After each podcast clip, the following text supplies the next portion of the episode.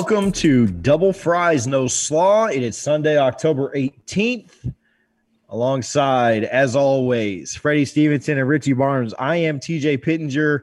And for the second time in Double Fries No Slaw history, we have a victory Sunday, but this one feels a whole lot better than that last one did. Uh, I was glad to beat Jacksonville State, but ain't nothing like being a top five opponent in Doak under the lights, boys. How y'all doing here on this Sunday?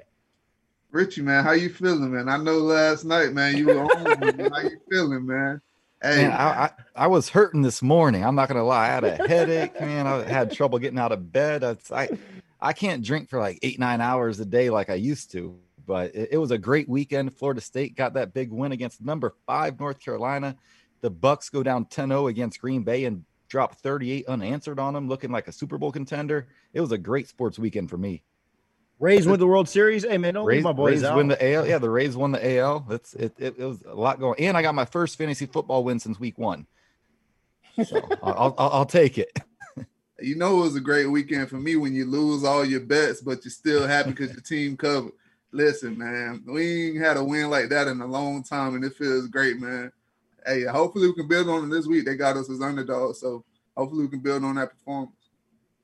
I'm excited to get into it. But before we even do, Frank just said that last time we had this feeling, last time we beat a top five team, 2014. Freddie was on that team, got the game winning block on uh, Karlos's game winning touchdown. Always like to shout out the fullback. Uh, haven't had this feeling in six years. And even in that one, it's a little bit different because we were favored to win. We were supposed to win that mm-hmm. game. We had Winston, we had all the weapons, uh, Rashad, Freddie, all these guys. And so this one was different, man. This one, I haven't come off the high yet. Like I've just every time I I got my wife was tired last night. She went to bed. Um, I got upstairs and she rolled over. She said, "Did we end up losing?" I was like, "No, we won." And so she was excited. So, man, um, I'll take more of those. You guys alluded to that being an under. I'll take being an underdog again this week, going up to Louisville. We'll obviously get into it, but write me down for a win before we even do the predictions. I'm jumping on the uh, Brian and Ed train here, picking the Noles. um, double fries, no slaw, brought to you by Guthrie's in Tallahassee. Always appreciate them. Go order two gut boxes because you're feeling good about the win this week. Uh, order it double fries, no slaw at 1818 West Tennessee Street and 2550 North Monroe. Tell them that we sent you and tag us in those social media posts. Um, really appreciate their support and their partnership over these first few months. And uh, glad to continue to working with them through this Mike Norvell era at, at Florida State. So, um, shout out Guthrie, shout out all that they do for us, and y'all show them some love on social media. And again, go run by wherever you are close to a Guthrie's, um, wherever you live. Hopefully, there is one, and you can get some uh, double fries no slaw. Freddie, you're not that far. You're in Lakeland right now. You can come over. Tampa's not that far. We got to meet this week and go get some gut, a gut box. Whatever. I'll be running around, man. I got some oh, business moves I'm handling, so uh, well, see yeah, how everything i work out for sure. But we, we, we got to go get it. My business busiest time of the year so far. Woo. Yeah. Money that money ain't gonna make itself. So I feel you on that. Um. And before we get started, I want to say this as well. I know I've been talking a lot. Um, prayers up for uh, Coach Bowden. There's been some some reports going around before we even get anything with the game or anything with a breakdown or anything like that. Um, been some reports running around, and then some things got confirmed that he had a little scare with his his diabetes. Got kind of de- dehydrated on Friday night. There were some crazy rumors running around. I mean, I got a couple people sent me a couple of messages that were pretty concerning, and it just didn't seem good with uh with the Twitter timeline. But it sounds like he's doing a little bit better. Um, 90 year old goat beat COVID last week, and so whatever else is coming up against him, I don't, I don't think it stands a chance. So shout out to the legend Bobby Bowden. Keep him in your prayers. Um, I was glad we got that win for him last night. I don't even know if he was watching or not. Oh yeah, Ann said he was up watching football. So yeah, he was watching. So shout out to Bobby. Yeah, man, um, he's, he's the goat, and he, he's as good as a football coach, he, he's an even better person. It, it, might sound cliche, but with him, it, it, really is the truth. So definitely sending prayers his way uh, and to his family because you know it. We, we want him around as long as we possibly can have him. Yeah, without a doubt. When you whenever you hear his players come back and they speak on him, they talk about the person that he was first. And when these parents that brought their kids to the school, that's the biggest thing that won them over with Coach Bowden, the person that he was.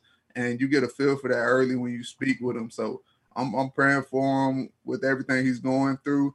And I know he'll get through it. He's a warrior, so we know he'll get through it.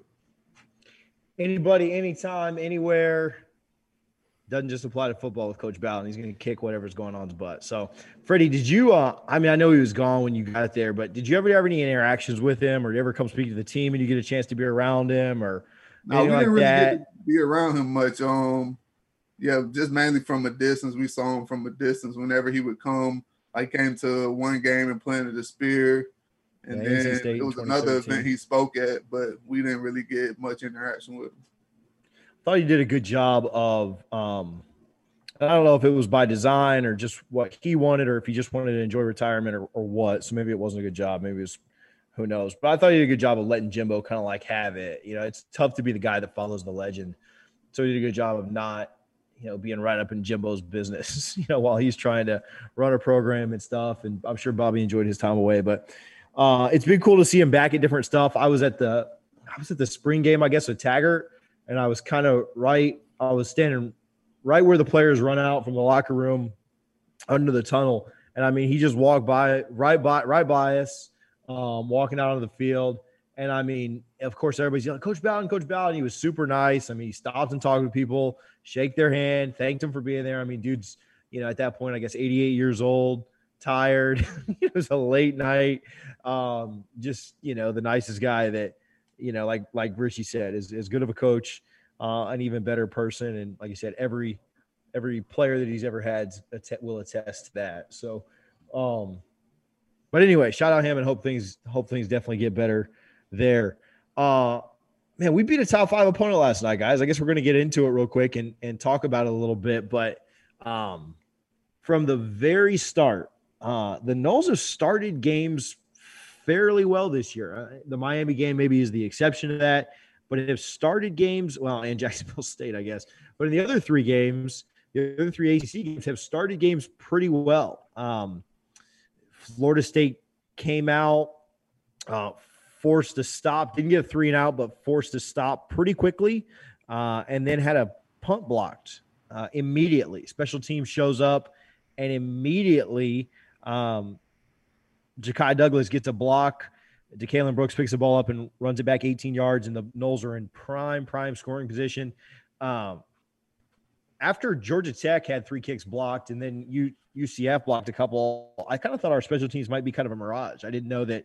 I didn't know if we were as good as we thought we were that day on special teams, but man, two blunt pump blocks in this game yesterday that really swung or really kept momentum our way.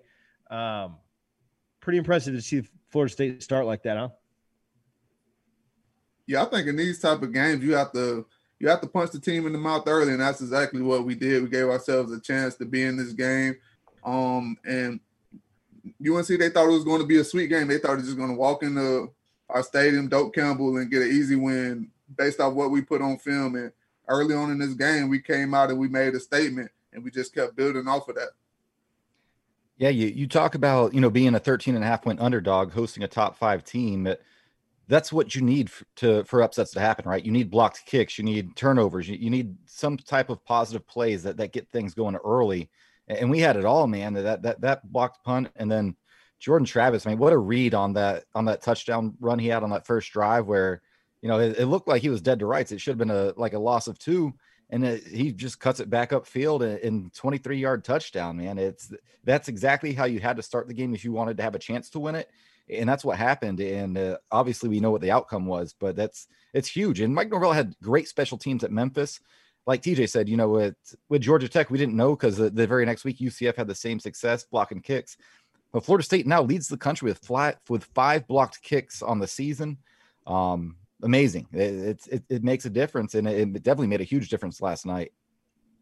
Florida State gets the ball back, and as Richie alluded to, um, immediately scores. And when we ran the play, so I missed the block. Um, where was I last night? Oh, just with you know, I have two kids that are two and under. Uh, with putting kids down and trying to get rolling and stuff, I didn't even see the block. I I saw it on Twitter while I was giving my my I was either taking the bottle upstairs with my son or something. I don't know, but I saw it on Twitter and I was like, oh, I gotta go, babe. You you got these kids. I gotta go see what's going on.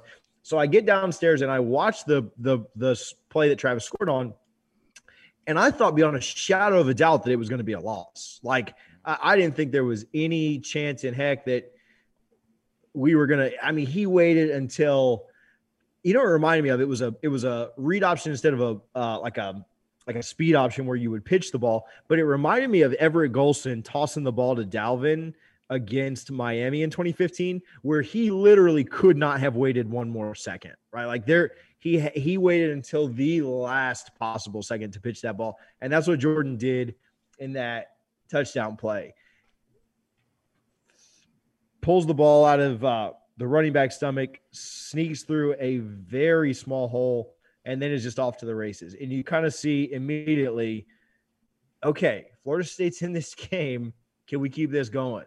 Um, Freddie, you broke down this play on your extra sauce segment, which is going to come out tomorrow morning, and I'm super excited for. Uh, you want to give the guys a, a sneak preview of, of what they're going to hear on that? Yeah, I mean, uh, Dillingham and Norvell, they were in there bad this game. Um, just looking back at that first play, you just got your traditional read option, but they put their own little twist on it. You got a guard and a tackle pulling backside, messing with the eye discipline of defense, and that completely sucks the defense in, and it messes with the integrity of the defense. And he's reading this play, and now he sees this tackle coming across the play, so he assumes it's a run. And shout out to Jordan Travis. He held his mesh in and sold the run and the last minute pulled it out. Like you said, it was kind of like the Notre Dame game. I think, matter of fact, Miami game, I'm tripping. I'm tripping. you're on, you're on whatever. Miami game, but he, he held it into the last minute and he pulled it out. And after that, it was just, he made a play. We had two guys leading him out there, made a guy miss, and then. Yeah, he for scores. me, it was, it was funny. Like I was UCF and Memphis went long, right? So like by the time that ABC broadcast went on my TV, literally as soon as it came on, I saw Jordan Travis running for the touchdown. So I missed the blocked punt as well, TJ. And then I'm like, I'm thinking, well, this had to be like a couple play drive at least. Like, no, that was the first and, and only play of that drive. Um, so, so UCF, screw you guys. I'm glad you lost and you made me miss the the first few plays there.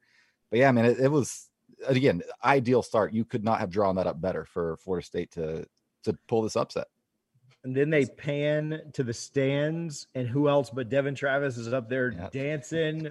former uh, Double Fries alum uh, is up there dancing, and uh, man, you could tell the stadium was loud all night. And it was only a quarter of the fans, but had people in our Discord, had people on the timeline, had people texting me that the place was loud, and uh, man, I think the Noles ended up running away with it a lot farther if that's a full stadium because Howell was shook. Um, you know, we'll talk a little more about him later. But uh, man, you know, glad that glad that the atmosphere was what it was. Uh, and then you know, all three sides of the def- all three sides of the team get into it. Uh, Notre Dame, I'm sorry, no, I'm going to say Notre Dame 14 times tonight. North Carolina comes back out um, and goes three and out. The defense forces a three and out immediately. And I think it was at that point that I said, okay, long way to go only about five minutes of game time had gone by. Not even five minutes of game time had gone by. But I thought, man, they're fired up. They forced two punts to start this game. And man, I am excited for the way that this is going to go down. Florida State gets the ball back. They go three and out. They punt the ball back to North Carolina. And uh, North Carolina ends up having to punt the ball again. The defense bows up um, after a penalty on a third and six, forces a third and 11. Howell throws incompletion. And then Marvin Wilson gets another pump block for the Noles. Uh, that's his. Does he have three blocks now, or is that just his second block of the year? Um, either way, yeah. Marvin Wilson gets a punt block, and the Noles are back in business again. Uh, so the special teams continues to make plays. At least in the first half, the special teams made positive plays. Um, that ends up leading to a 91 yard drive that we only came away with three on. Um, but that drive spanned a long time and took about four plays. Um, I'm sorry, four or five minutes off the clock, ended the first quarter, and then we kept going and we take a 10 nothing lead. What were your thoughts at this point when when the Noles go up 10-0? I was kind of worried to be honest, because after those after that first drive where we had a little success, we stalled out. And I knew at it was only a matter of time before North Carolina put some points on the scoreboard. So I was like, man, we got to take advantage while we can because we know they're going to score eventually. So I was kind of getting nervous when we kept stalling out on drives. And then we got pinned back a little bit deep. And that's where our offensive coordinators, they were in that bad. We are pinned deep on that third and six, I believe. And that run option we had to the tight end, that was that was a beauty. I don't even think he's caught a pass all year. I don't I, I gotta figure out his name. I don't know if y'all know it, but I gotta figure out his name. Daniel. Yeah, Daniel, okay. Daniel. Hey Daniel, yeah. you, you, probably could have hit the hit the pop back of the end zone if you stayed forward. You ran into one of the guys on the defense, man. Your block was blocking for you, but that was a beautiful, beautiful call, man. And that shoot, that got us back rolling, and defense kept firing on on all cylinders. Like you said, man, what a play call! Because I, I was shocked. I thought for sure, like, okay, just you know, we don't want to do anything stupid. Just uh, let Travis Pitt. Maybe he gets the first down. If not, just punt it back away. The defense is, is playing solid so far and then he just pops that out to Daniel. I and Freddie, I, I think Daniel was a little surprised about how wide open he was and wasn't really sure what to do with the ball. So he, he just turns up field. He's like, man, I, I, just got I just got to run. He's like, this is what's going on here. So man, that, that was a beautiful play call. And it, it's disappointing to only get three points there. But when you consider after the penalty, you basically start on your own one and a half yard line. Any points right there is outstanding and, and you think we were i think that was a drive where wilson was literally about half a toe from scoring a touchdown. So that was just man, man dillingham and norvell they like freddie you said they were in the bag man. They they they were calling everything and that play caught everyone by surprise. The Noles are up seven nothing at that point with a third and six on their own seven yard line. And I think everybody in the stadium, uh, every everybody that wasn't on Florida State sideline, everybody in the stadium, everybody at home, everybody watching, assumed that Florida State was going to run the read option. Travis may or may not get the first down, but th- this is just a safe play on your own seven yard line. You're a big dog. You're leading. It's near the end of the first quarter. Get to the end of the quarter and then punt the ball back if you don't pick up the first down, which we talked a little bit about last night on the reaction show. Jordan Travis was an absolute warrior and probably would have gone and picked up the first down had they just run a read option play anyway. But to pull that play out and and end up again, I thought that play was massive because it at the very least just flipped field position. I think I put that in the Discord. Hey, even if we don't score here, now we're up on the 40 yard, like we're we're gonna punt the ball and be fine. You know, we're not playing in our own end zone. And then Florida State is able to go down and get the three points. On the next drive, North Carolina drives for 50 yards and then is stopped on. I mean, there's a lot of plays of the game in this game, but I'm just telling you that fourth and one where the I had no. Obviously, none of us had confidence in the defense picking North Carolina to score 41 and 38 and 45 points and everything else this game. But for that defense to get the stop on fourth, again, there's a lot of plays of the game but the D line got pushed, and that stop on fourth and one within their field goal range was massive. Yeah, if you just go back and look at that play, like we we've been killing our defensive line all season. You go back and look at that play, we completely changed the line of scrimmage on that play. Like they had no chance to get that first down, and that's that's the way Florida State is used to playing. That's the type of defensive line play we're used to seeing. So that was a beauty to see, man. I, I, I almost jumped out my seat. I was at the um, sports bar at the moment, and they were like, "Yo, what's, what's going on with this guy over here?" But shoot, that was excited. yeah, I mean, it's and I, I think you mentioned it on, on Twitter today, Freddie, that we've given this defensive line a really hard time this year.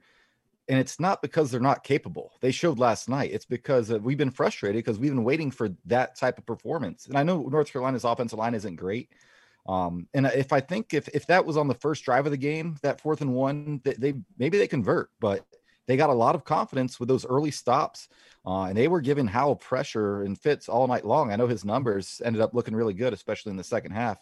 But that play, I think it was Cooper who blew up the um, blew up the line of scrimmage there to where there was literally yeah. nowhere for him to run.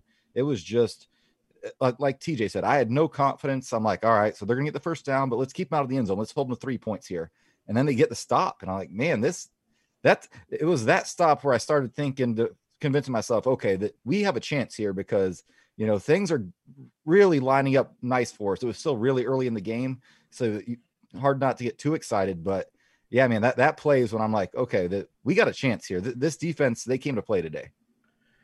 At that point in the game, let me try and do some quick math here. Two and a half, three and a half is six. There was six minutes and 45 seconds, give or take, left in the half. And we've got the ball 75 yards from the end zone. And I'm kind of thinking to myself, okay, it's 10 nothing. If we can have kind of a which which we really don't have long time consuming drives based on the style of offense that we run. Um, but I'm thinking, man, there's six and a half minutes left if we can go down and somehow have like a four or five minute drive that scores a touchdown, we go up 17 to nothing and going to the half like we've got this. And the way we were stopping their offense, I know that they kind of turned it on in the second half, but the way that we were stopping their offense, you know, I, I, I that's where I believe too, Richie. That's where I was like, man, we can do this.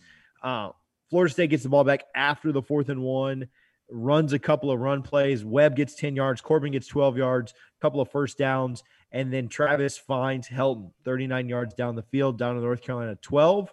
Finds Helton again to get down to the eight. Uh, Travis runs down to the three. Corbin gets down to the one, and then Travis punches it in. And the Noles are up 17 to nothing at this point. And at this point, I think we're all thinking, all right, let's just go. Let's just go blow them out. Like, if this is what we're going to do, let's just go blow them out. Um, and we did in the first half, but Noles go up 17 to nothing at this point. And I think you really saw the execution. Just Jordan Travis was just fantastic here, running the read option, throwing the ball, knowing when to keep it, and then he gets rewarded with the touchdown at the end of the drive. Yeah, it was um shout out to the coaching staff, like just playing to our players' strength this game. Um, they called a great game plan on this entire drive, man. And that was a big boy catch by Keyshawn Helton. He was wide open and it was kind of underthrown. So at that point, I was like, oh man, but he went up and he grabbed it. And at that, all right, let's go. We, we really want to win this game. This isn't the Florida State of old. These these boys were actually trying to come out here and make a ma- big, massive upset for this team and turn everything around for this university. So I was like, all right, let's go. They we they don't heard us complain all season, seeing us talking crap on Twitter. Almost said that word, but hey, Listen, that's what that's what you got to do in big games like that. We gonna talk, but y'all got to go out there and play at the end of the day. And they showed they showed up. That was a big time catch, and the guys executed. That was great to see. And the coaches, man, shout out to y'all. Yeah, man, that, that play was huge, and uh, you know, uh, I heard the uh, the broadcast announcer say it was underthrown. Yeah, it was a little underthrown, but I mean, he was on the run, kind of a, somewhat throwing across his body to mm-hmm. to make that play. And like you said, Helton just went up and, and he made a he made a grown man's catch right there. He had three blue shirts around him or, or white shirts, whatever they were wearing. Um, it went up and made the catch, and uh, from there, I'm like, my wife's I'm driving her nuts because I'm going nuts on the couch, man. I'm like, this is is this really happening? Is this finally going to happen for Florida State? Because we see teams pull upsets like this all over the country almost every week, but it's never Florida State. Um, but that at that moment, I'm like, man, and, and like you said, it was good that Travis got rewarded to, you know, with get in, get in the end zone there on the QB draw or sneak. Um, Beam and that drive at, at that point, I'm like TJ said, I'm like, okay, all right. How much how much are we going to win by? Like I still in the back of my mind, I'm like, I know, I know this North Carolina offense is really, really good. And I knew we were not going to hold them down for four quarters. But at that point, it's like, okay, we need to start building this lead because we know North Carolina is going to come on. They're going to turn it on eventually. And it's like you guys said. I think you guys both said this, or maybe it was just Richie. I, I, don't know. Maybe you guys both said it. You guys are much more optimistic than I am most of the time. Um, and so just what you just said, Richie, like teams pull upsets like this all the time. Every week in college football, a top five or certain, maybe not every week a top five, but top five teams always go down, man. Like every, people are just like, it's a hard game, man. That's why you only end up with one team in a playoff that's undefeated. And so it happens all the all the all the time. Last week, Florida went down to top five. Um, Georgia's a top five team that went down this week. Obviously, they were playing that you know, a team that was ranked ahead of them, but top five teams lose all the time. And so why not us? I remember you guys saying that. Why not us? Why not us that gets this upset? And you know, I didn't believe in the Notre Dame game, and I don't know that I believed to start the North Carolina game. But man, once they got it rolling, once Travis went in there at 17 and nothing, I think I was like, all right, man, this is it. You know, why not us? Why can't I mean, you know, crazier things have happened than us losing, than us beating a number five team in the country, um, you know, at home. So uh if if that fourth down stop wasn't the play of the game, uh by the defense, then this one certainly was. Uh, third down, uh, up 17 to nothing. Man, I, I, almost didn't even catch this because the TV was slow coming back. And they were kind of, I, I, was cutting the clip up today for Freddie's extra sauce segment that's going to come out tomorrow. And the TV was coming back slow to it. Like they, I, North Carolina must have taken a timeout or something because they were coming back from commercial or maybe an interview or something. I'm not sure, but or maybe it was Norvell taking the time. I don't know. Norvell took some timeouts too, but regardless of what happens, um, Sam Howell, yeah, Florida State took it. Norvell took the timeout with 2.52 to go. Sam Howell tries to throw a, I don't know if it was a swing or a screen, but had something set up to the running back. And Joshua Kaindoh – I mean, he, he nearly just handed Kaindoh the ball. Um, Kaindoh grabs the ball, and that's one of those ones that it always feels like Florida State drops, right? Or just bats down, and you're like, dude, just catch the ball, man. Just catch the ball. And he did. He caught it perfectly and waltzed into the end zone. 24 nothing, the Noles lead. And at this point, I'm looking at Kara saying, the Rays are going to go to the World Series, and we're going to upset a top five team in the same night. Like I was thinking we are going over two. Um, what in the world's going on? And so eh, biggest defense, I, I don't remember.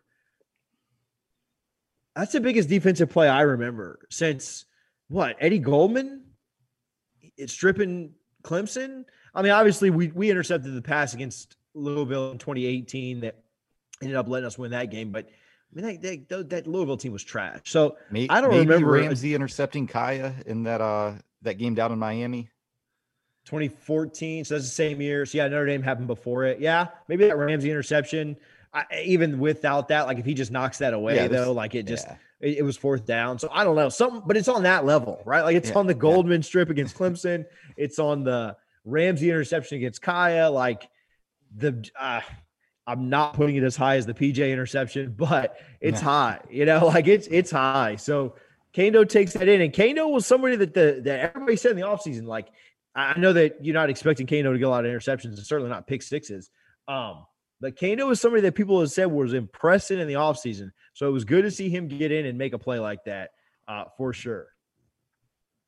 Yeah, when you look back at that play, I think it's a lot more impressive when you actually watch the play Kaindoh started his pass rush and he aborted it once he saw that swing route. You, the backers guarding that back out of the backfield. He's coming down on him, and then Kaindoh notices what North Carolina's trying to do. And he aborts that pass rush and he jumps in front of this play. That's what's the most impressive. He could have just been a robot and just went through the motions with his pass rush, but he he noticed what they were trying to do in that third down situation, and he jumped in front of this play. That was major.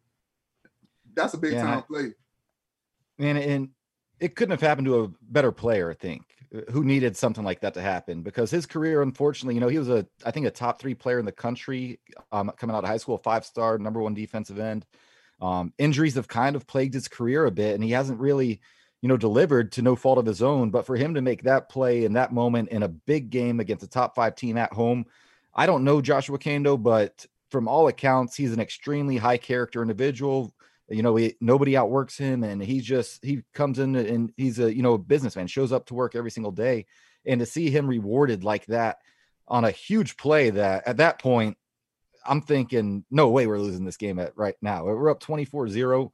You know, it's it, it, got closer than we wanted it to the end, but man, I was I was just so happy for Kaindoh because he's a guy that, you know, a lot of people thought he might transfer, maybe go back closer to Baltimore, maybe go to Maryland or something but he he stayed with Florida State. You know, he's a Jimbo recruit, lived through the Willie Taggart era, decided to stick with Norvell, and to make a play like that in the in a game as monumental as this was, uh, good for him. And I, I could not have been happier for the kid.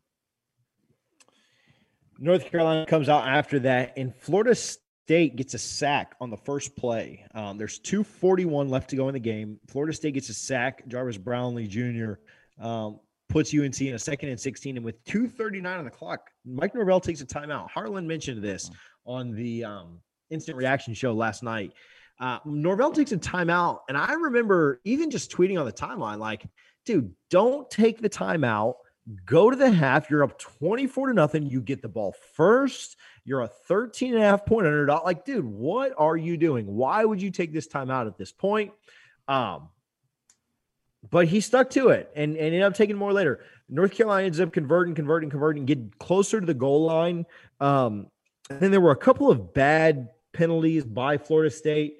Um, there was a targeting on uh, who Cory Durden on a second and goal from the seven, in which they lost three yards. Uh, would have been third and goal from the 10. And I really like Florida State to end up stopping them on that third and 10. It probably would have just been 28 to 3 at that point instead of 28 to 7.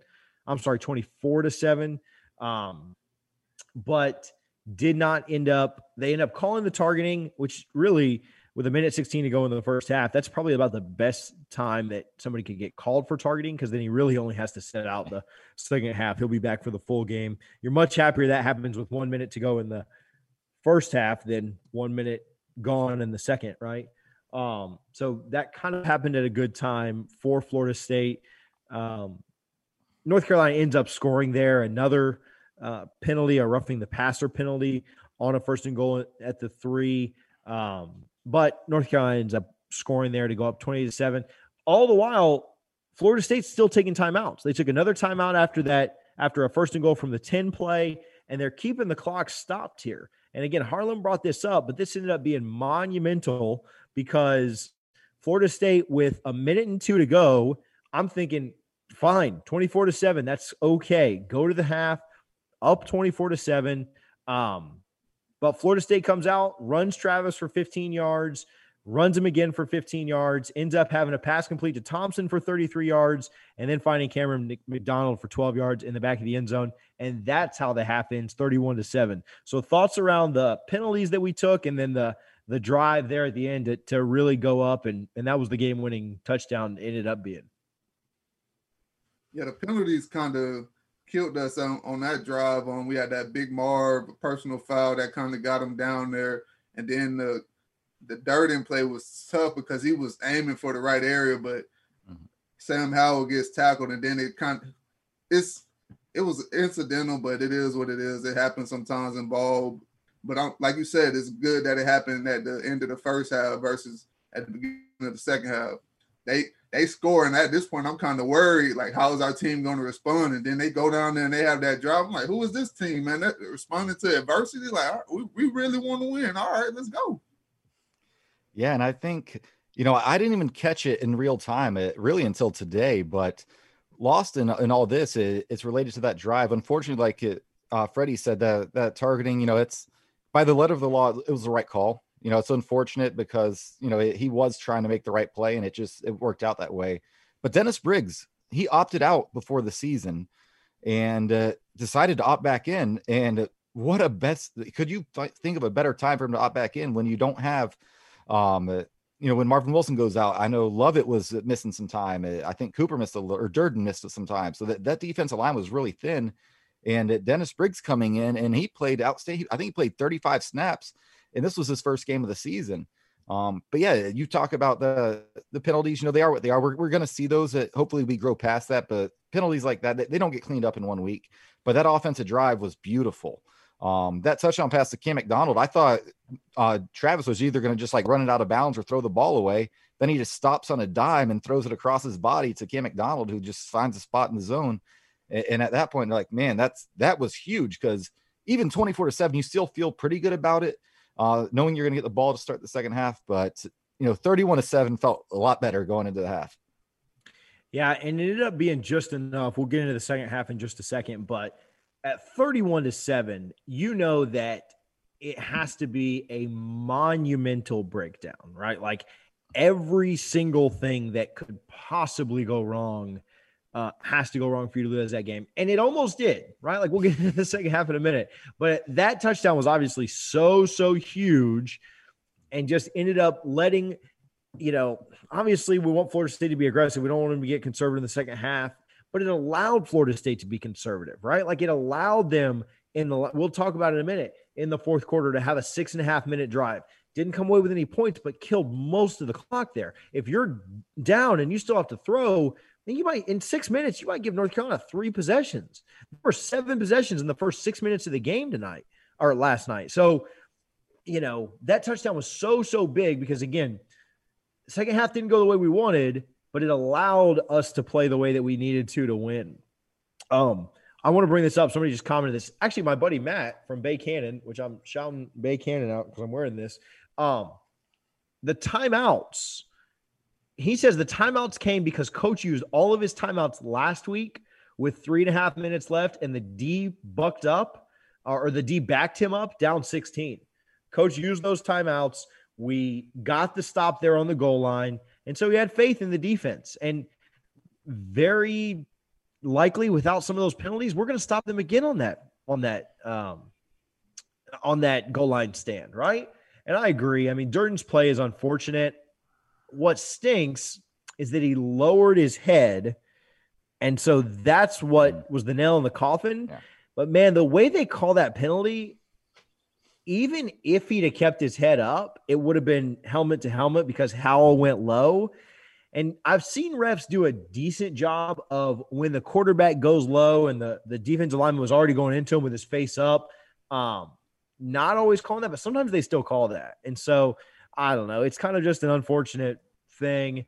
Uh, I thought we missed Durden in the second half, but I'm glad that we got him back against Louisville. I really hate that that's an ejection. I'm okay with the 15 yard penalty. I'm okay with the auto first down. I hate that they kick the player out of the game. I know they let him stand on the sideline now. I mean, that whatever. I mean, I, you know, it, it, I mean, is that that much better? You know, like, do you, do you want to be on the sideline that close to the game and not be able to go in? But like, man, I hate that they kick players out of the game for that. But um, I'm glad that he'll be back next week for sure. Um, so halftime, 31 to 7. I think at this point we all think, you know, we're all like googling where the national championship is, right? Like how to how to buy airline tickets, how like if we win out, can we still get back in it? Like are we too far back or what it's going to look like? We're seeing like who plays who at the top. Um now the second half comes out and Florida State starts the second half. I mean, didn't finish the drive really really well, but starts the second half about as well as you could have hoped for, right? Um Webb runs for 11 yards. Travis runs for seven yards. And then Webb has a 54 yard run that no no slight to Cam at all because I was a huge Cam Akers fan, but I haven't seen a player cut like, like that that many times and set up blockers since I mean those those moves were Dalvin esque. I mean I, I'm not saying that Webb is Dalvin. I'm not trying to get canceled this early in the in the show, but that run was something special. That before we get to the missed field goal and how that drive ended up ending, thoughts on that run? Yeah, you got to um give it to the coaching staff again for how they drew this play up. Um, just switching around the the blocking assignments on this play. Normally on your stretch zones, you have your your guard and your tackle zoning up, or they switched the responsibilities. They had our tackle and our tight end zoning up, and the guard was pulling out, and that gave us the angles we needed to get outside on that play. And then Webb did everything else from there. That was a great run. And when you watch him run, he's always falling forward. That's the biggest thing. When you watch film, is the running back falling forward, is or is he getting knocked on his back every play? Webb is always falling forward. That's what I love about him. Yeah, man, that that was an electric run. Like you said, he's up, going towards the the right sideline there, and there was an offensive lineman. I think it was Love Taylor. Um, where when Webb cuts back, you see Love Taylor like turn around and think the play's over, and then he starts running again. It's like, oh crap, he's still running. Um, and he, he just made a beautiful run. And you know, I, I, know we all liked Corbin coming into the season as uh, you know RB one, uh, and I still think he he has a spot on this roster and he brings a lot of value to the offense. But from what I've seen through uh, the season so far, La'Damian Webb's the best running back we have, and I don't think it's really close right now. So after that, uh, drive kind of went south and soured.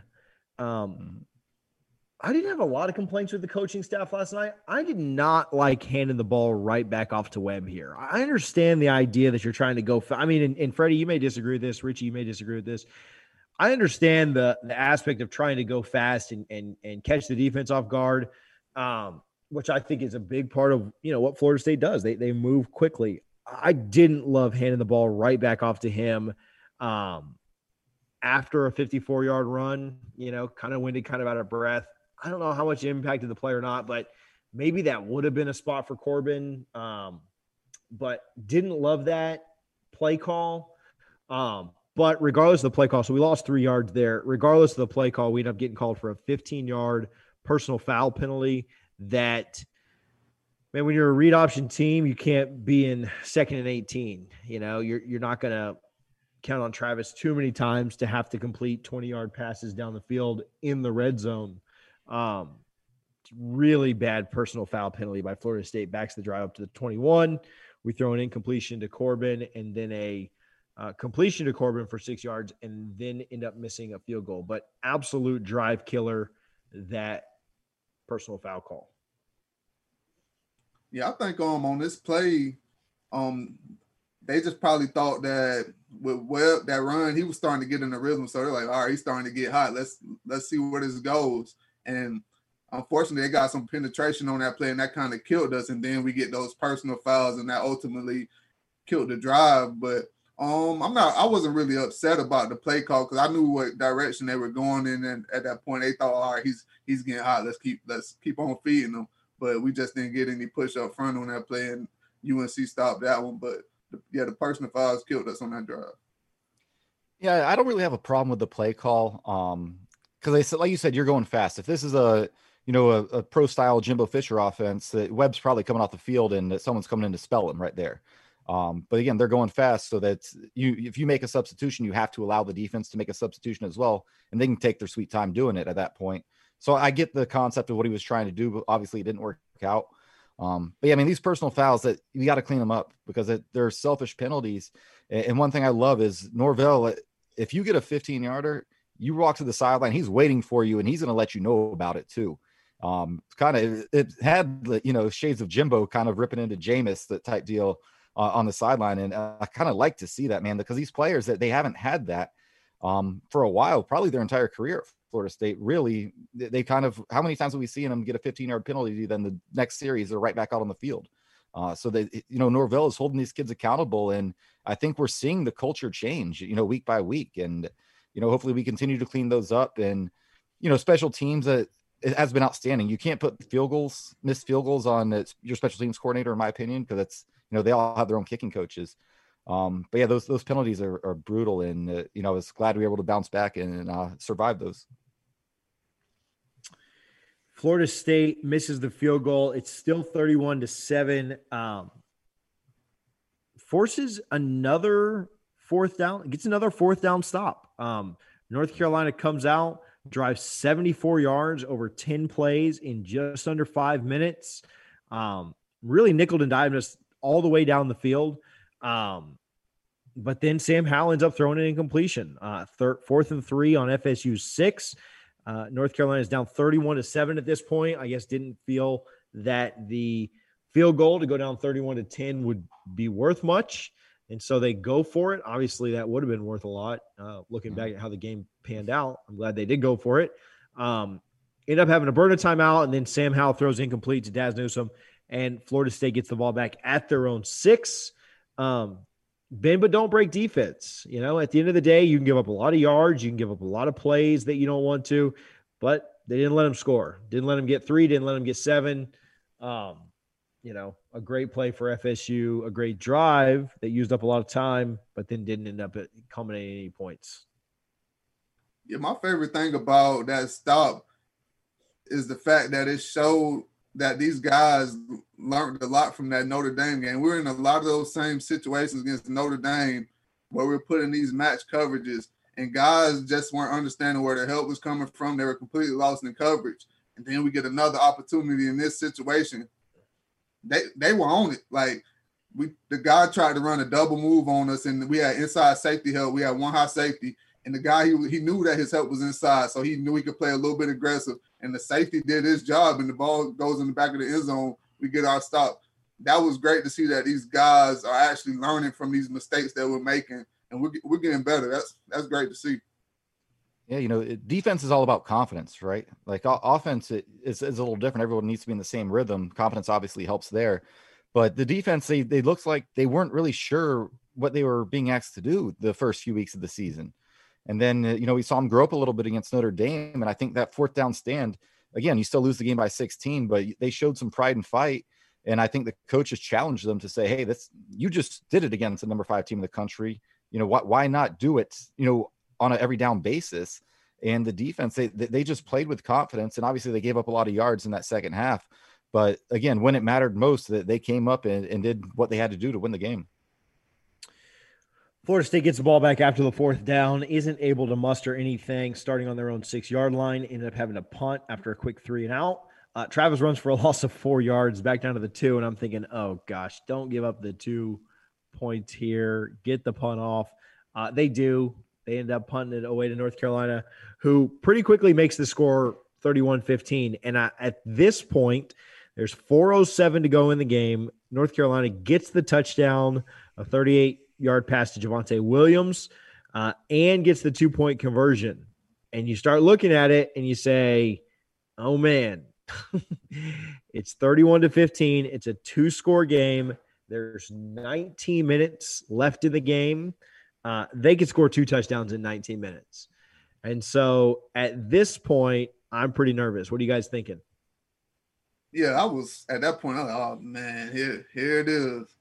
But they started they started killing us with that that play action. They put they were picking on Dixon coverage. He was biting down on that play action and not getting back in the coverage. He was kind of getting stuck on that play action, and they were hitting that seam right behind his back, and that was killing killing us throughout the game. And they kept taking advantage of that, and that that got him a score on that drive.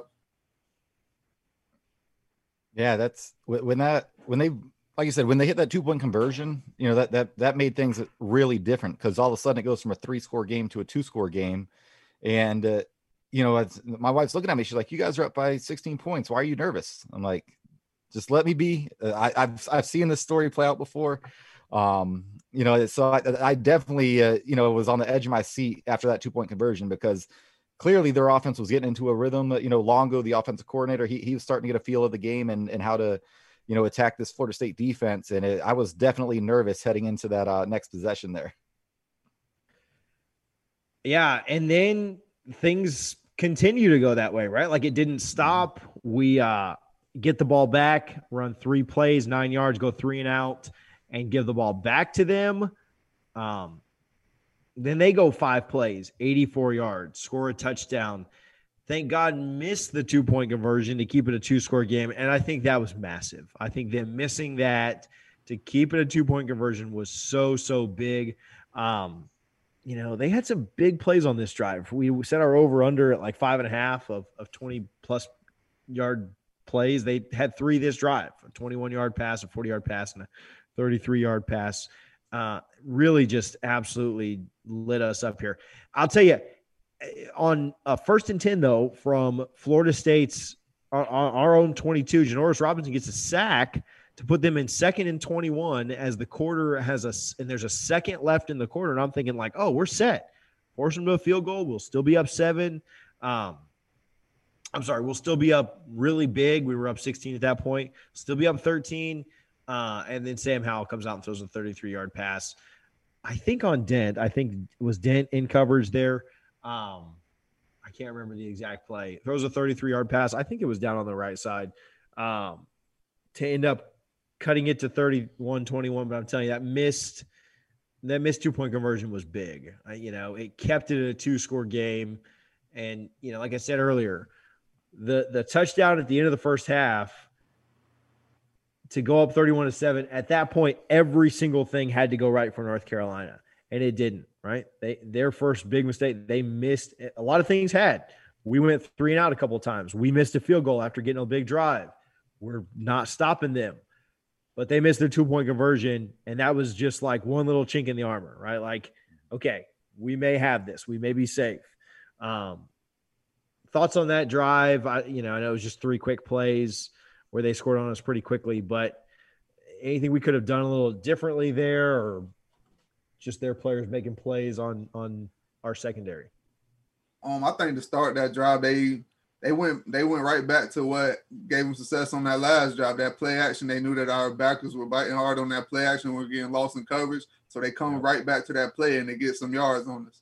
And then later in coverage, we just had a bust. Um, our linebacker, he was in coverage, and he he was in the zone. Like if he stays in coverage, we have a guy over top, so he has an opportunity to for either either force a high throw or get an interception if he stays in coverage. But he comes down on Sam Howell when he's rolling out, and it completely vacates the zone, and that's where you get the touchdown. So they found they found some mistakes in our defense, some holes in our defense, and they took advantage of them on that drive. Yeah, and it's hard to get too disappointed because it's not like North Carolina is a really bad offense. Um, yeah, there were some busted coverages there, but at the same time, North Carolina doesn't matter who they play. You know, they, they may not put up a, a bunch of points on like a Georgia or somebody, but you know, of 130 teams in the country, they're going to put up points on 125 of them pretty easily. So it, you know, we knew we were going to give up some points. It, it, was unrealistic to think we were going to hold them to like 10, 14 points. So it, that's just football. They they hit some big plays. They had their chance, and you know, and it, was just as much North Carolina going out and making plays as it was, um, you know, Florida State just not being where they need to be. So I just chalked it up to that's football. That's a really good offense. Good offenses are going to score against anybody. We, we, saw Ole Miss put up 50 points on Alabama. It, it, it happens. Speaking of mistakes, um, really the biggest mistake the offense made outside of penalties for the um, for the game. Jordan Travis rolls out to the right and is intercepted. Really an impressive interception, but a really really bad throw. Uh, Travis is intercepted by Morrison, and they have the ball really in scoring position. They have the ball in our 30. Um, however, they run a first down play and gain six yards, and then Florida State gets a tackle for a loss to back it up to a third and seven. And Sam Howell throws an incompletion to that tight end that was killing us over the middle. They throw an incompletion there, and then North Carolina misses their field goal, right? So with 13 and a half minutes to go, we throw the pick, but it doesn't end up hurting us. Lose, you know, three yards of field position. Um, not a good decision by Travis, but – you talk about the defense bowing up and getting another stop in a position where you really, again, didn't have a lot of faith in the defense at this point. When the, with with North Carolina driving the ball on us and really moving it at will in the second half, for us to get a stop and a three and out, even at that, massive, massive, massive by our defense to to force them into a field goal attempt, which they end up missing. Yeah, um, at this point, I was talking trash on Twitter all game, but when he threw that pick, I was like, is Freddie Stevenson going to have to delete some tweets? I, I, was nervous at that point, man. But how ironic is it that a few years ago we get beat by the kicker and then he misses a field goal in one of the biggest moments of the game? I absolutely loved it. Yeah, I mean that's I, I thought the same thing. As soon as he missed that, my mind went right to that 2016 game when a uh, North Carolina's kicker made that 54 yard field goal. I'm like, maybe the football gods are, are starting to come on our sides a little bit and, and, help us with some some karma because we feel like we've been on the wrong end of a lot of stuff like that um, throughout the years. But to, to see him miss that, you know, that was huge. And I think the defense, you know, again, that's a win. You, you kept him out of the end zone. You forced the kicker to make a kick, and he couldn't do it. So that that was a big drive and, and a big moment in the game for Florida State. Florida State leads at this point by 10, 31 21 with 13 33 to go. And I really thought that Florida State showed uh, a really good positive here. Shout out to the coaching staff, shout out to Travis and the offense who were able to run a different type of offense, right? None of their drives were very long um, before this, but they were able to run a seven minute drive, 659, 11 plays, 53 yards, really be methodical and run the clock from 1333 down to 640. A um, couple of nice runs by Travis. Um, one on a third and four where Travis just kept going after looked like his shoulder was going to fall off and he had gotten tackled pretty hard on it. Um, absolute warrior there by him. Florida State um, ends up stalling out on this drive. And, and I want to ask you about this, Richie. I'm sorry, Freddie. So Richie, I'll take your input too, but I, I want to hear more from Freddie here. Um, it seemed like at least twice, but maybe three times last night. And the guys on commentating on the TV talked about this too. We got into third and short and went to the Wildcat. And we may have done that this second time because Travis was hurt and, and you want to get him out of the play. If that's the case, I mean, maybe just sub him out and, and put somebody else in. But we went to the Wildcat um, and we had procedural penalties, right? So I don't know if it was because the guys on TV said it's because the cadence is different, but I don't know if that's something that we can. I mean, hopefully, it's something we can clean up because I think that Wildcat can be effective because you get the extra blocker. But if every time you go to it, you're just going to, you know, get a five dollar penalty because the offensive line or just whomever can't keep from, you know, running forward, it's not worth going to, right? Like, so a little frustrating there on those plays that, again, third and three turned into third and eight, and it kind of takes us out of what we wanted to do on that drive. Yeah, it's tough because some of these old linemen, they get up there, they at the beginning of the play, they know we're in Wildcat, but sometimes they forget. So when you got a guy his cadence may be fast, and then another guy his may come in there and may be a little bit slower. So he comes in, and guys are expecting the ball to be snapped, and they're jumping, expecting it to be snapped because they're used to other guys' cadence, and they forget, all right, we got a different guy back here. Those type of things happen. So we definitely got to get that cleaned up, and guys just got to know, understand the situation in the game. I thought that yeah, that think- one, they end up going I'll say this real quick. I'll let you go, Richie. But they end up going with the same play, Corbin, or I don't know if it's the same player or not, but the same Wildcat there that they were the same look that they had the first time. To me, that kind of showed that they were doing it because Travis was was probably hurt and, and couldn't go. Um, you know, at least at quarterback at that point, needed to get checked out, but uh, ended up losing the yard, ended up missing a field goal afterwards, and, and have to give the ball back to North Carolina. But Richie, thoughts on that? Yeah, I, I think Freddie kind of nailed it. Obviously, you know, the offensive line, they're not looking at the quarterback, so that that cadence is different.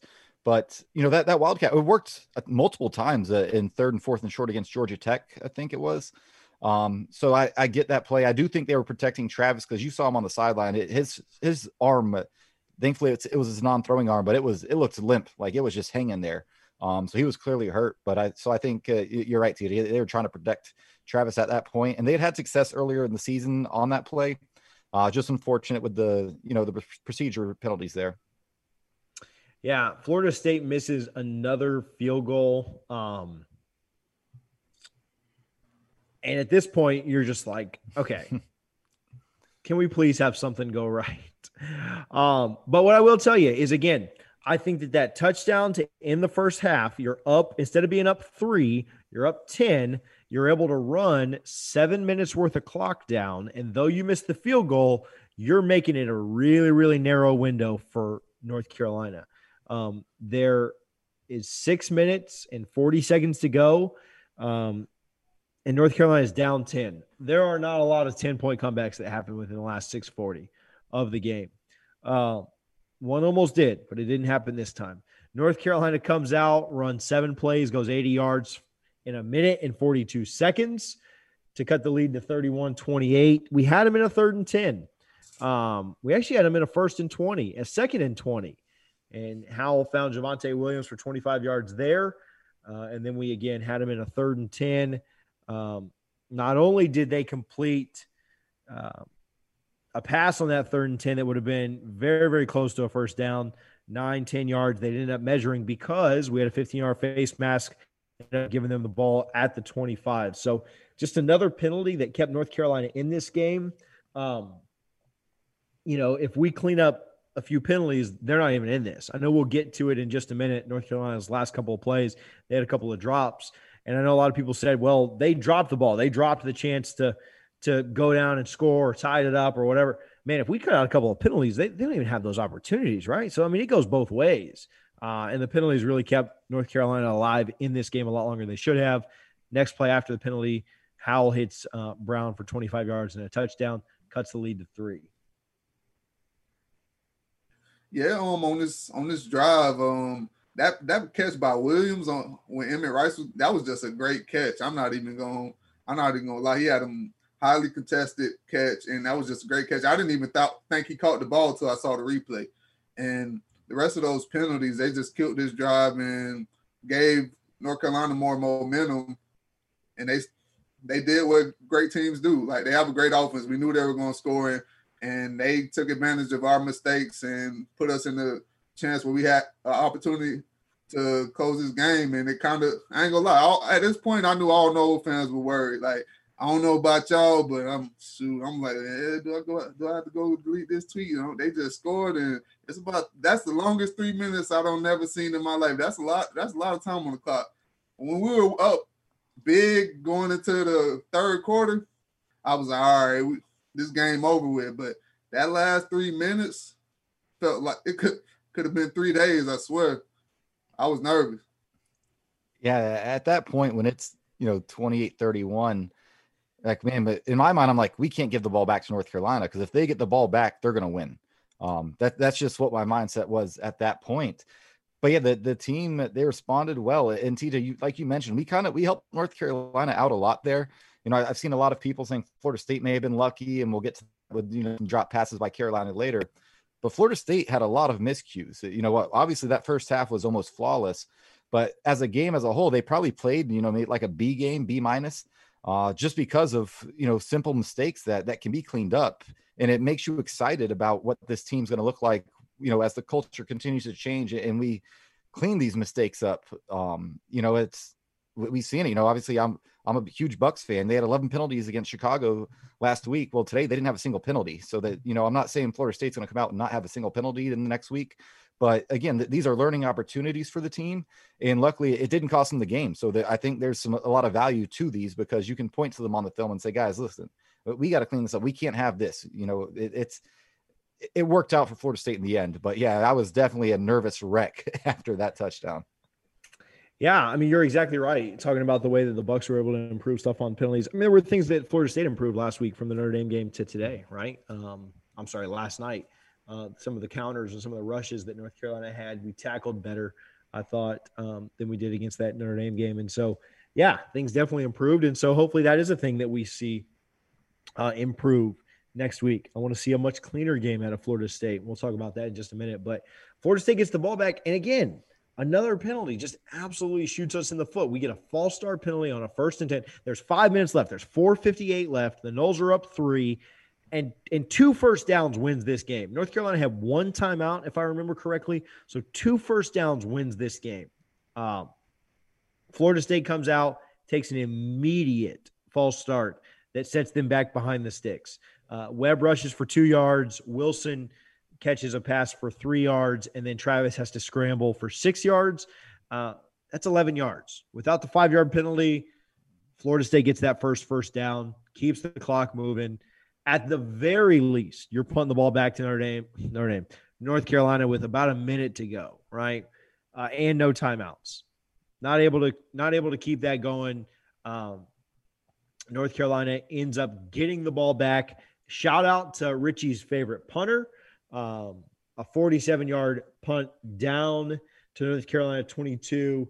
And at least at this point, you're going to make them drive the whole length of the field, right? You've seen players shank punts. You've seen people drop punts. You've seen punts get blocked um, at different colleges all over. And that didn't happen here. An absolute booming punt makes them go a long way. If they're going to beat you, they're going 80 yards to do it. If they're going to tie you, they're going to go a long way too because their kicker wasn't very good. Um, so shout out Richie's favorite punter.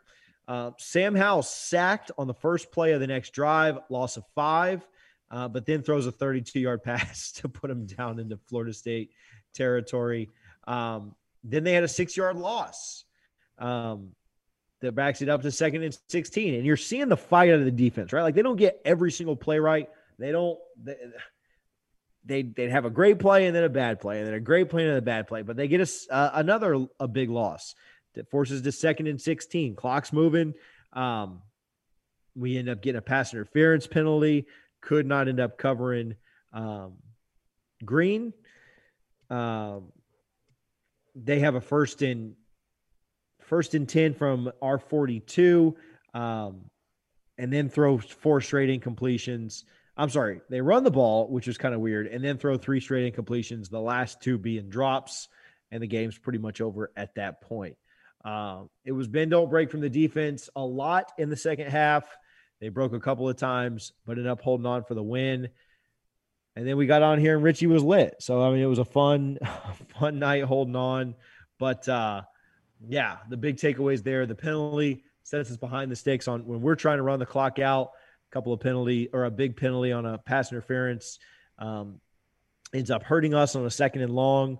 Uh, but then got enough pressure on Howell to not uh, to kind of force him to not have perfect passes to Newsome and Williams to end the game. And they throw in completions on third and fourth down, and the Noles come away with the win. Yeah, on the um on the drive when we had the ball and just throughout this second half, you just see that we have a, a long ways to go, but we're getting better. We're still trying to break this losing culture. Um, and that's what we struggle with. Guys, they're still learning how to win. These undisciplined penalties, we fought that and it almost cost us. But on this drive where North Carolina was driving the ball, we get a few sacks. And Sam Howell, he's he's on he's been on the ground all game. He's been getting hit, bruised up, and he's getting kind of jittery back there. And I believe, despite everybody complaining about those drops from the UNC side, that first one, that pass is a little bit high. If Sam Howell hasn't been getting hit all game, maybe he hits him right on the money and the guy has some room to run. But the angle's slightly off and the guy drops the pass. He should have came down with it, but those things make a difference. Then on the next play, we run the twist inside, put some pressure on Howell. He scrambles out, and this play completely scared me because Lundy was guarding the back, and Woodbey's coming down on Howell. Lundy leaves the back. He doesn't need to. So this guy's wide open. But it's two guys coming at Howell, guys that he's been getting hit all game. So he rushes the throw, slightly off, should be caught. But it's a weird angle, and the guy drops it. That's pre- that's what pressure can do for you in big time situations, and they won us a game. Yeah, and uh, to Freddie's point, I think if Howell has a clean pocket and has time, uh, he makes those throws. And uh, you know, maybe we're having a different conversation tonight, but the defensive line, you know, again, we we we have been really critical of them on this podcast, and uh, I think rightfully so because we saw okay, they they went out and played with with a different level of energy. I don't know if it's you know being back at home. Uh, you know, I know there's only seventeen thousand fans, but that place sounded like it was rocking last night playing a top five team under the lights at Doak, they, they rose to the occasion. Um, you know, if it, we knew we needed the defense to step up, especially the defensive line, and they did. And I know the second half we gave up a, a lot of yards and points, but you got to grade the game as a whole because it's four quarters. The defense played a solid game because I think it was Brian who picked uh, Florida State to win 28 24, and people were just roasting him like, yeah, like we're going to hold North Carolina under 30. And I was on their side. I'm like, we're not holding this team under 30. 28 points to a to probably a I think they were fifth in the country in the SP plus for offenses. That that's impressive. Eh, so that's I came away encouraged. There's a lot of stuff to clean up still. We're we're far ways away from where we want to be as a team and as a defense specifically. But again, it was another step in the right direction because it would have been easy after Notre Dame to come back, lose to Carolina, or let Carolina drive down the field and, and lose the game there. But they stepped up when they had to. You know, they they did just enough to win. So uh, shout out to the defense, man, and shout out Adam Fuller I've been very critical of him. I thought he called a really good game. Defense was really good. Um, again, you know, you're, you know, that was a good, good North Carolina offense. I believe they were averaging. I just got saw a comment. They were averaging 37 a uh, a game before they came into Tallahassee, right? So to hold them under their average, um, quite considerably, right? Almost 10 points. Yeah. You know, uh, two scores under their average. Uh, was was pretty impressive. And Florida State could and should have scored more. A lot to clean up from this game, from the penalty perspective, from the special teams perspective, kicking the ball. The the the um, obviously the blocking on special teams is is fantastic when we're being kicked the ball too. Uh, things to clean up from a penalty perspective, from a procedural perspective, uh, but always glad when you can um, have those mistakes and still find a way to get the win.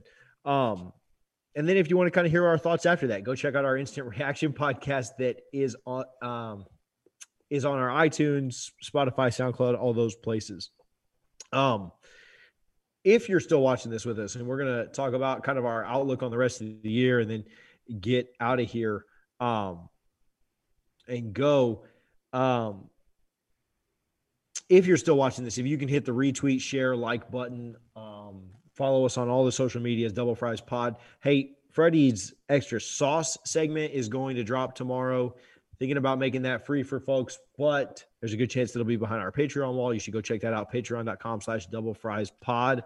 Um, if you can get our Twitter followers up to 2,000, uh, before we drop it, then we'll certainly make it free for everybody. So go follow on Twitter, Facebook, Instagram, YouTube, and Patreon at Double Fries Pod. Um, rest of the season, I think the outlook kind of changes, right? I think we were, you know, bef- you know, bef- obviously every game has to get played. Nobody's just going to roll over and die because you beat a top five team. You're going to have a lot of tough games down the stretch. I think every game on the, re- I said this last night, and with a lot less alcohol, I'm going to say it again.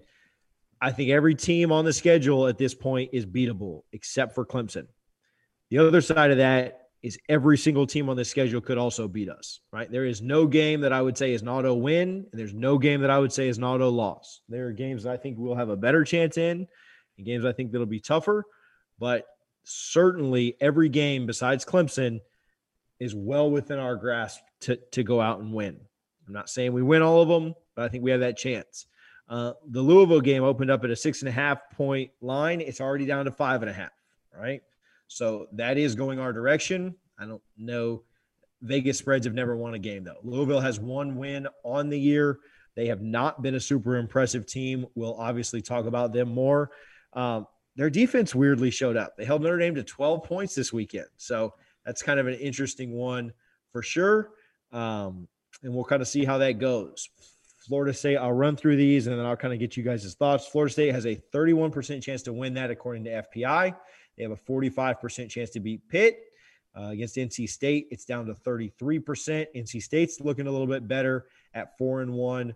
Clemson game is a laugher. And then Florida State is a favorite, 54% against Virginia and 51% against Duke. Um, so FPI likes us to get to four wins. And if we can find somebody to upset somewhere, whether that's NC State, Pittsburgh, or Louisville, we can get to five or six. Um, obviously, if you win all of them, you get to seven with the loss to Clemson. So, not predicting seven, but what are your thoughts on uh, the rest of the year, guys? I think outside of that Clemson game, we got a solid shot. If we can see that team we saw from last night, yeah, we it's gonna get scary because it, the biggest thing for these guys, they should be hella motivated after that game because they left so much on that field and they still came out with a top five win. So just imagine if they play discipline, they cut out all these stupid penalties, and then they take advantage on these drives instead of getting away, leaving the game with field goals and missing these opportunities. Man, the game could have easily been put away. So they're definitely going to try to take advantage of these opportunities and grow week to week. So if they can play like they played last night and get better and stop leaving plays on the field, we got a great opportunity. Yeah, and like you both said, outside of Clemson, you know, we're through the meat of the schedule at this point. You know, we've played Miami, we've played North Carolina, we've played Notre Dame. Um, you know, heading into this North Carolina game, I think we all had it as a well, I know we all had it as a fairly decisive loss to North Carolina, and you stole one, and that's what you have to do when you're trying to you know stack wins at this point. And like you said, TJ, man, I mean, in North Carolina is probably a touchdown better on average than everyone left on our schedule except for Clemson. Mm-hmm. So we, we have gone through the the one game we thought we were going to lose, and then try and pick up some games on the back end. Now we're probably not going to win all the games outside of Clemson the rest of the way, but again, if they show continual growth and uh, man, confidence is is funny, especially in college football. I think it, I think momentum is is a lot more prevalent in college football than the pros because you have you know younger guys that are you know still more emotional and I, I, think it goes a long way. And, and watching that video of, of, Mike Norvell with that sledgehammer smashing that rock with all the players around him, and shout out James Blackman, he was right there with a huge smile on his face. He, he was just as happy as anybody. Shout out to him, man! What a great teammate. But I think stuff like that is contagious. It, it, hopefully, it carries over into practice today. I'm, I'm assuming they practice today, and then uh, tomorrow, and, and throughout the week because this this is a very winnable game. Um, six and a half is way too many points. I think I'm not saying Louisville couldn't win by that much, but I and I I'm not decided yet which way I'm leaning. I'm leaning towards picking Florida State outright. Um, but it'll be tricky. You'll have to look into it a little more. But yeah, every game, like TJ said, you can win them all except for Clemson. And maybe Clemson week we'll do like a movie review or something. I don't know. we'll bring the don't go out there guys on to, to talk some horror movies, or maybe they'll review the maybe they can do this for the for the game. Um yeah, Louisville won their first game of the year against, and I don't want to make this just the Louisville thing, but Louisville won their first game of the year against Western Kentucky, um, 35 to 21, and they haven't won a game since then, right? Um, I think that Florida State has a great chance to beat them. Right? They lost to Miami, got absolutely blown up by Miami. Um, lost a close game to Pittsburgh. Lost, uh, really got blown out by Georgia Tech. Uh, and then played Notre Dame closer than I think a lot of people would have imagined, but only put up seven points on Georgia Tech. I, I think we're going to score on that Louisville defense, just like I thought we would score on North Carolina. And it comes down to can our defense kind of buck up and and get stops when they need to. But I, I think I'm confident that we're the better team than Louisville. Do we yeah. play like it Saturday? I mean, we'll talk about that more on Thursday. Um, but yeah, I think Florida State's got an. I put the over under on at four and a half wins. Right, I'd say that we either get four or five. I think we uh, beat Virginia and Duke, and then I think we probably win one of the games that we're going to be a dog against Pittsburgh, NC State, and Louisville. Um, but if you can find a way to win two of those and you can go six and five after starting out one and three, massive. You could set you go six and five, then you win your bowl game against a team that you are far superior to. They're not going to match us up against some great SEC team or anything like that. You win your bowl game, you go seven to five, you could sell that on the recruiting trail.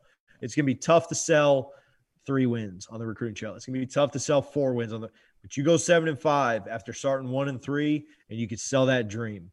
And so uh, we we always say this, but Florida State is more talented than every team they're going to play the rest of the year, minus Clemson. And we said that for three years now, right? We say that every single year. Hey, well, we're more talented, so let's go see what happens. But it finally looks like we know what we're doing with that talent. it's been three years. We've been more talented than we've played, with the exception of you know Florida and Clemson and Miami and teams like that, Notre Dame, we've been more talented where we played for the last 50 years. You know, well, 30 years, right? That's just that's just the talent that is here. And so it finally looks like we we kind of know again what we're doing with that talent. Um, and so I'm excited to see it. I, I think that the season we've seen improvement from the Jacksonville State game on. We've seen improvement every week. Um, and I can't wait till Thursday night, man. We can talk about this Louisville game. And I, yeah, I'm not leaning one way or the other, Richie. I'm picking Florida State to cover and win the game. You ain't got to wait for Thursday for mine. Yeah. like like you said, TJ, we we said, uh, you know, after that Miami game, we said, okay, guys, this is where we are. Let's just see progress and growth throughout the rest of the season. And I think we see in that three games in a row. I think Jacksonville State was better than Miami you know, the Notre Dame game, even though we lost, I, I think they surprised a lot of people, including myself, with how they were really in that game. I know it was it was a, a stretch, but they were in it for four quarters. Um, and then uh, obviously North Carolina that, that, nobody picked them. Obviously everybody on game day. Well, actually, I think Harlan and Brian picked them. So I'm, I'm not going to discount you guys. Yet. You guys came out, picked Florida State to win, and they did. But most of the national media, nobody gave it a chance. I watched game day. Um, they didn't even talk about the game when they came to picks. They just said, "All right, we all have North Carolina. Let's go to the next game." They didn't even no, no, not Harlan. comment. Not Harlan. Ed. No, Don't let Harlan Ed, sit okay. over there and act like he picked them. Don't give Harlan no shout outs. All right, so Ed, not Harlan. Picks this week, just like you did. Yeah, I'm not talking about the pick them, but yeah, man, it's it, they've shown that progress three weeks in a row, and uh, you just don't want to see a step back. Although I think if we're being realistic, that at some point we're going to see a step back. They're going to play a game, a bad game at some point. But if they go out and beat Louisville, now you really have something to build on going into a bye week. And like you said, TJ, Mike can take that on the trail because he needs all the help he can get. And if he can say, hey, man, you saw what we did, we need you to come help us take us to that next level. And that's kind of what Jimbo did his first year as head coach. Is he's like he was selling, you know, Lamarcus Joyners of the world that hey, we're a good team, but we can be great with someone like you. Yeah, like I said, that over under set at four and a half in my mind. You beat Louisville and that over over under probably moves to five, right? Yeah. Five, five and a quarter, five and a half, somewhere in there. Um, and you're right. You win that Louisville game, and then you get a bye week for Pitt, right? Like we're off for a week, and then you get Pitt. Don't let us be three and three with two weeks to prepare for that Pitt team. And I don't know if that Pitt quarterback's gonna be back or not, but because I'm gonna pick, I'm gonna pick that win too. Like I, this is a parlay right now. I like if Florida State beats Louisville, I like them to beat Pitt too. Freddie. Shoot. Hey. and then I like us to beat Clemson too. no, I'm just kidding. I'm just kidding. Night, I like us to beat everybody outside of Clemson.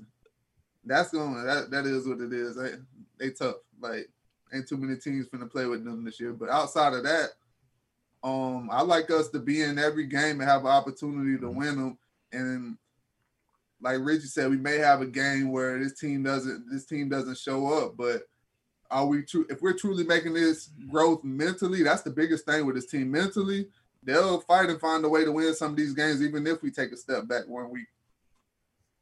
Man, teams go with their quarterback, right? And they they there's a lot of games we should have lost in 2014.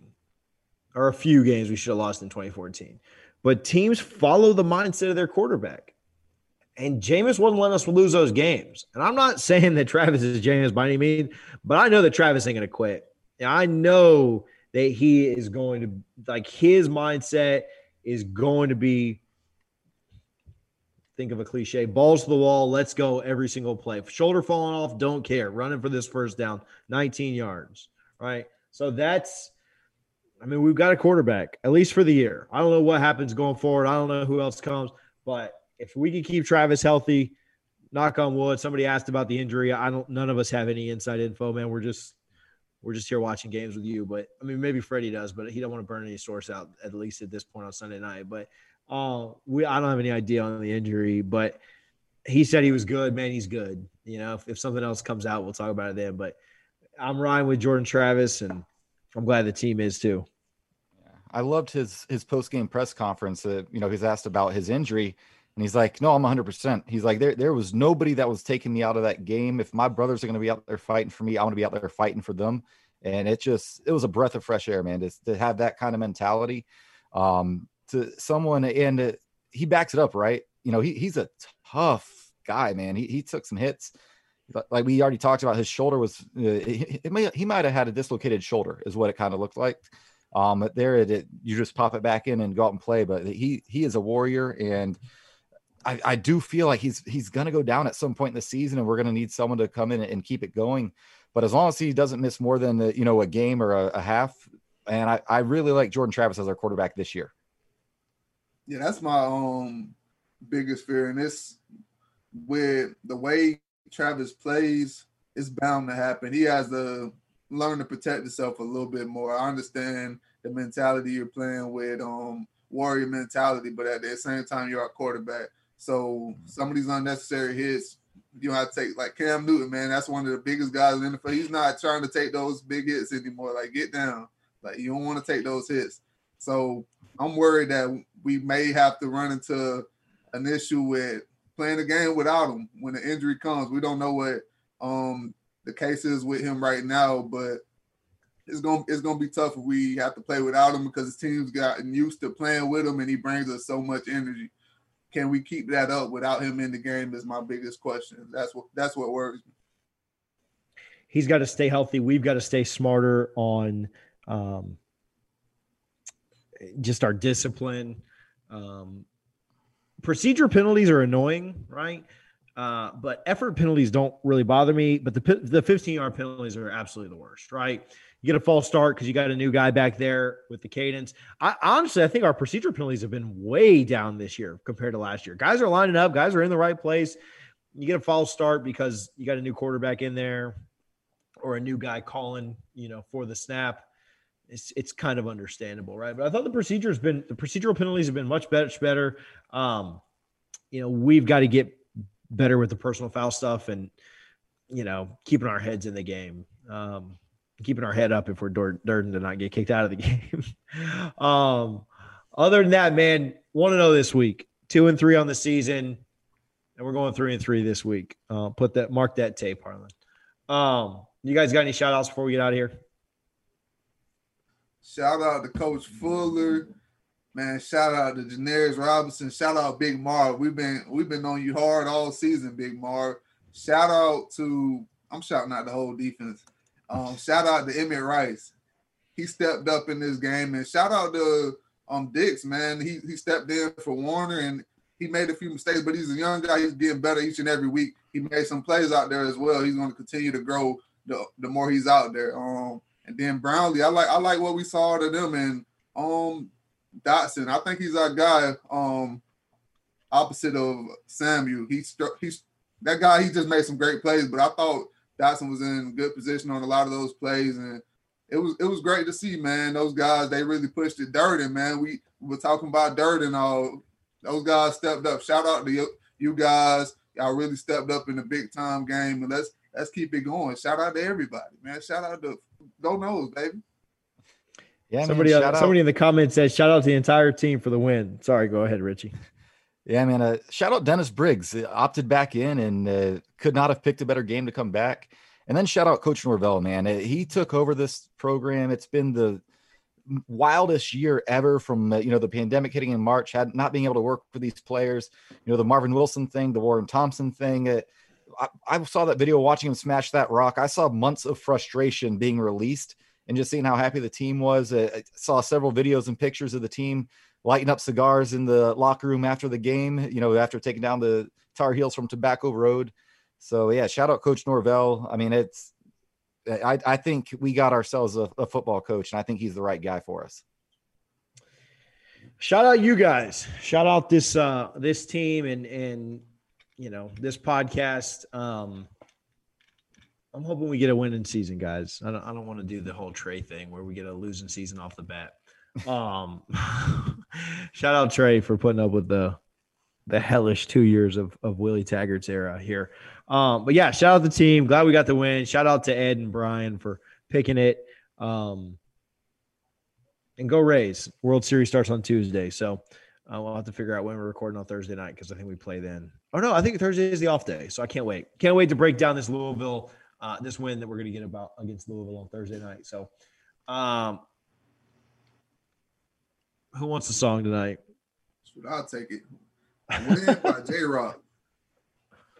Yeah. Let's go. Let's Play go. us out. Hard. Oh, wait, wait.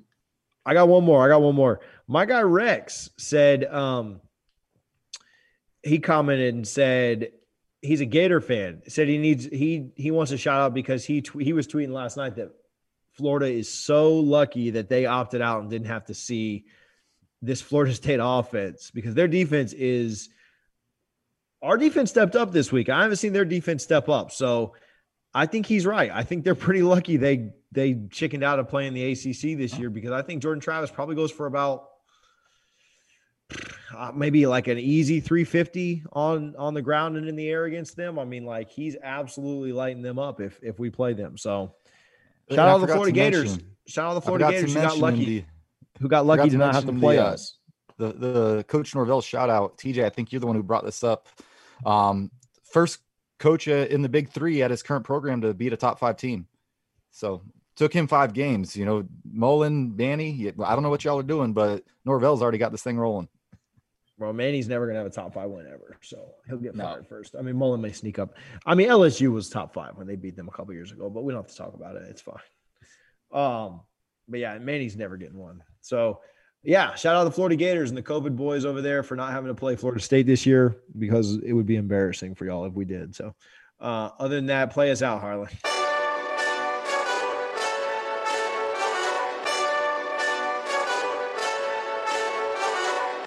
Hey, this that Eastside Johnny Big Redemption like. Know what I'm talking about? Hold up. Whoa, whoa, whoa, whoa.